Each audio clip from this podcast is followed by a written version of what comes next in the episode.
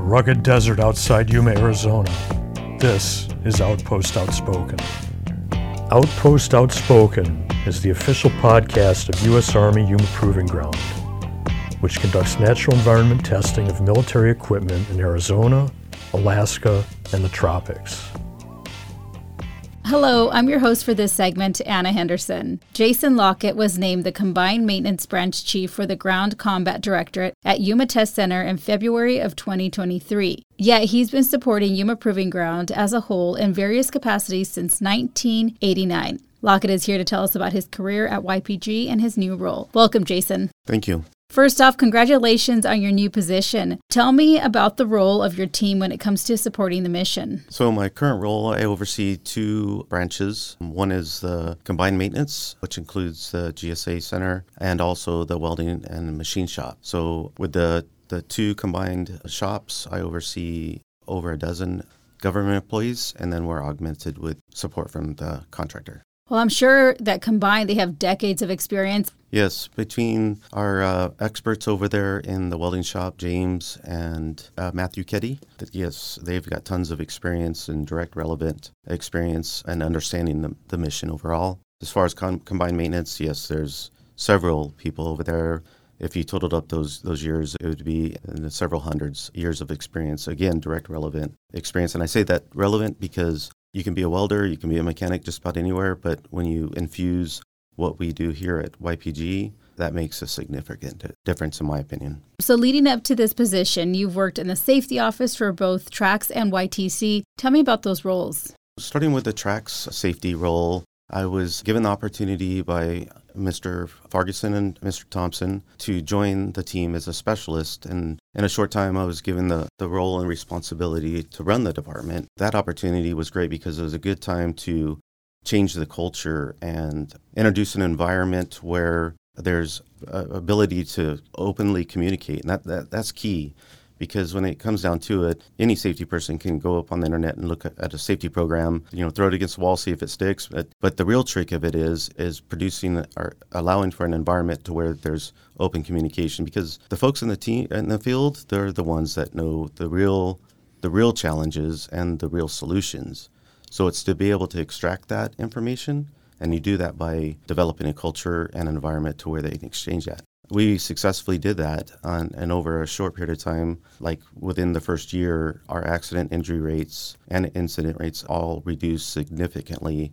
Over the years that i worked in that role i took on some additional responsibilities and roles. Again using that basis and methodology of a good culture good environment open communications that allowed for there to be also the same successes in those additional roles as well You've also spent several years with Shearwater. I think that's what, uh, again, another role that people recognize you in. Tell me about the great things your team did there. Well, that list is going to be very, very long. again, several of the people that I started with back in 1989, like uh, Almina uh, DeWitt, uh, Marty Ford, Mike Pagan. I mean, the list can go on and on. Uh, again, years and years of direct relevant experience. So they were acclimated with my style of leadership. So being able to assume that position and rejoin the ISSC team, we were able to again start making significant positive improvements because they knew I encouraged and they embraced process improvement. So they weren't afraid to bring those those good ideas forward. And then it was my job to to make sure that they were executed properly through the government. Those who are not familiar with Shearwater Mission Support, can you just give me a one sentence line of how they support?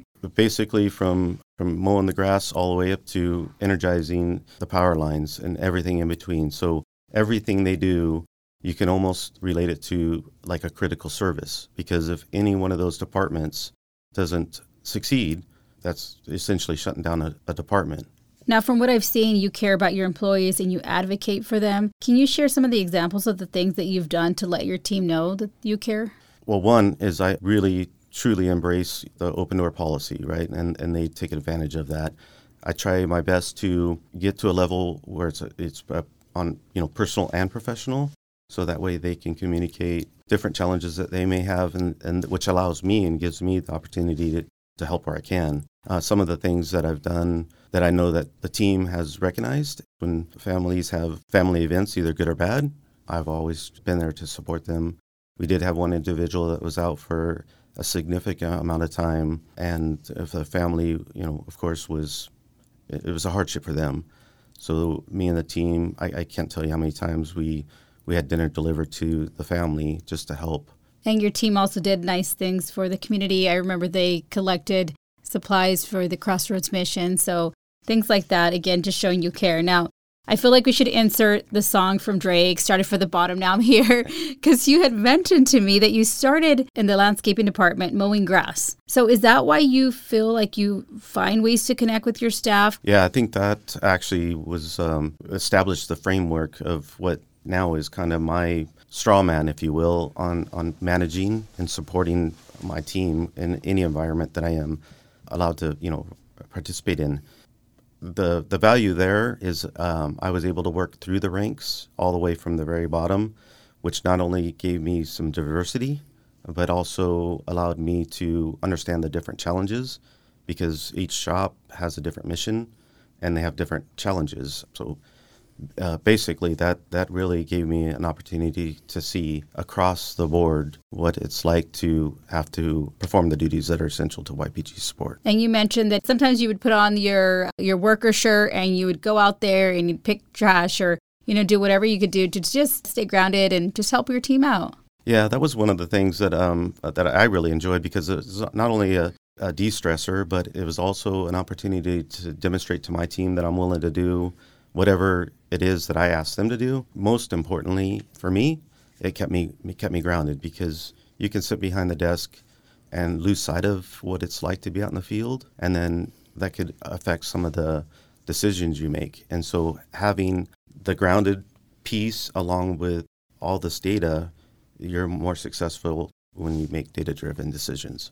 Now, we didn't list all the positions that you've held over the course of your career because there are many, but how would you say they all of the experience prepared you for your current role? One, like I mentioned, the, the diversity. The second, I've had great opportunities to work either alongside of or for great leaders. I also had some some leaders that had some challenges, and I actually still learn from from those opportunities as well. So I, that helped mold me, but I, I think I think the secret sauce, if you will, is to take care of your employees. Not just say that you're going to take care of them, but demonstrate that you're going to take care of them. And it's not something that you can do one day and then check that box and say, okay, they trust me, they believe in me. That's a challenge that, as a as a true leader, you you have to achieve every single day. Now, your former supervisor, Mr. Mike Demko, the safety director, said this about you. He said Jaysen did a lot in the year that he was with the safety directorate. Mr. Lockett is a very rare individual. If you are very fortunate within your career, you may find two like him in a lifetime to work for you. Someone like Jaysen is hard to replace. When you hear that, what does it make you feel? Well, it made me feel really good, but uh, I can tell you it wasn't it wasn't me. There's no I in team, as as they say. It's gathering the right people for the right task, giving them a, a clear understanding of what the challenge is and what the outcome needs to be. Jaysen, thank you for all the work that you do to support the mission at YPG, and again, congratulations on your new role. Thank you very much. I'm excited for the opportunity.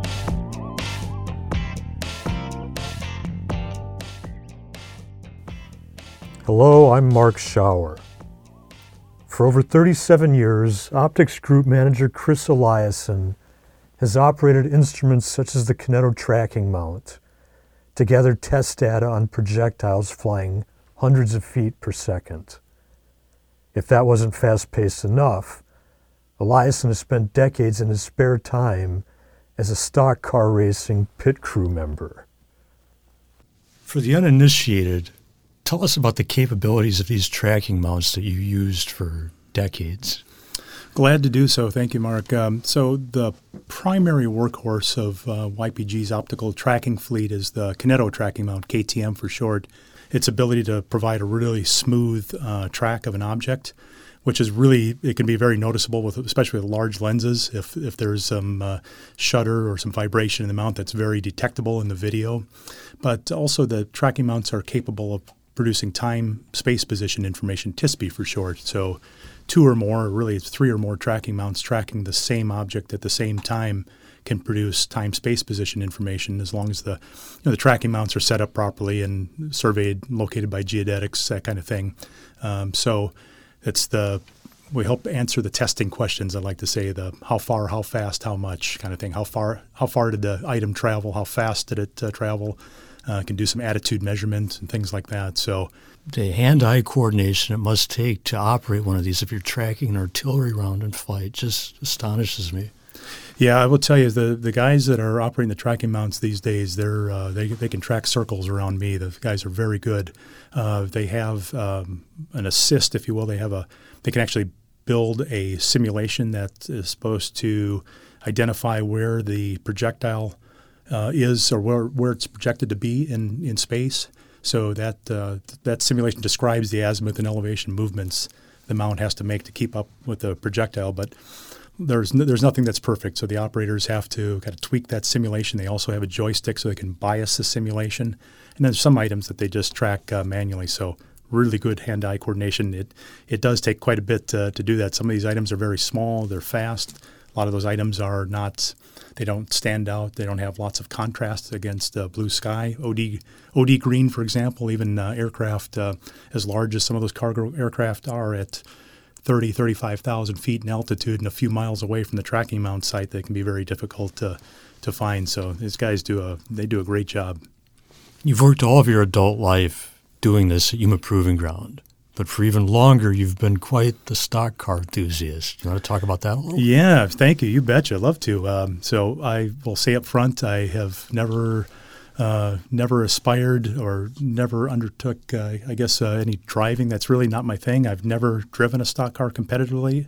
I did take a car out in a track uh, several years ago, just kind of idled it around, and uh, it really didn't do anything for me. much more fun is working on the cars and been working on cars uh, for years, going back to about oh late 80s or so, and fooled around with a lot of stock cars. Uh, been a crew guy, just kind of helping out uh, wherever. Um, worked with some of my different friends. Uh, just a Saturday night uh, hobby. All the guys, you know, that I that I race with, they all work, uh, you know, the 40 or 50 or 60 hour a week job, and the Saturday night racing is just a just a hobby. I've I've been fortunate enough to work on a lot of different cars. I've uh, it's been several years, but uh, I went over the wall a couple times as a crewman on a, a NASCAR Winston West uh, team, and I was a jack man and a fuel man. Um, I I say there's nothing quite like the exhilaration of uh, being over the wall when your driver's car is coming in. Uh, I'll give you, like, for example, a big track like Las, Las Vegas at the Super Speedway. I've been over the wall, uh, put the jack under the car, and jacking the car up, and cars are blasting down pit road, and boy, it's like uh, hoping that uh, everything goes along smoothly. Hope the other drivers don't uh, don't uh, you know don't uh, get too close to the car, kind of thing. How did you ever get interested in it?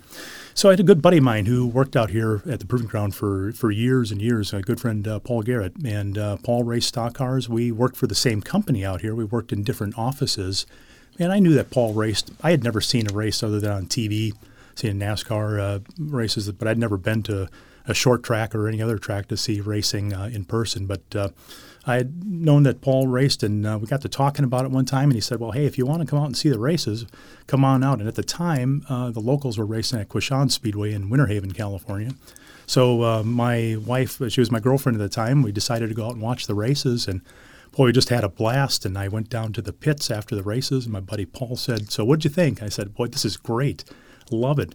But um, I said, I don't want to sit in the grandstands. I want to get my hands dirty. Yeah, my buddy Paul really got me into that, and then it just kind of it just grew from uh, le- grew leaps and bounds from that. I actually worked uh, part time at the the local racetrack here. It's Cocopah Speedway. Back in the day, it was Yuma Speedway, and uh, worked uh, for a couple of different promoters there as a assistant announcer and assistant flagman, and uh, used to write press releases. I like to tell folks long before there was email, it was uh, using a word press word processor, writing press releases, and then faxing them to the different uh, racing uh, news organizations, and uh, helped with some track prep and washing billboards and occasionally cleaning bathrooms, kind of whatever whatever it took. My interest was to just kind of learn all I could about racing. It was all you know volunteer and good experience, and just kind of fed my hobby. Are you still into it these days? I am not as much as I used to be. Just age, age has kind of caught up with me a little bit. I just don't have as much energy as I used to. But uh, yeah, I still uh, still like to get my hands dirty. I've, I've, been known to sit in the grandstands on some Saturday nights, though, especially if my if my buddies aren't uh, aren't racing. Then I'll just yeah sit, sit back with a cold uh, soft drink, enjoying the enjoying the races. But yeah, still still involved, still doing some tire preparation and kind of whatever. Got a couple buddies who uh, who race. Uh, they don't always you know not racing every single night of the schedule, but they're they're racing uh, here and there. So yeah, get to feed my hobby. Chris Eliasen, thanks so much for being here today. Thank you very much, Mark. Appreciate the invitation. Great to talk with you. This has been Outpost Outspoken. Thank you again for listening. We'll see you next time from the Army's busiest test center.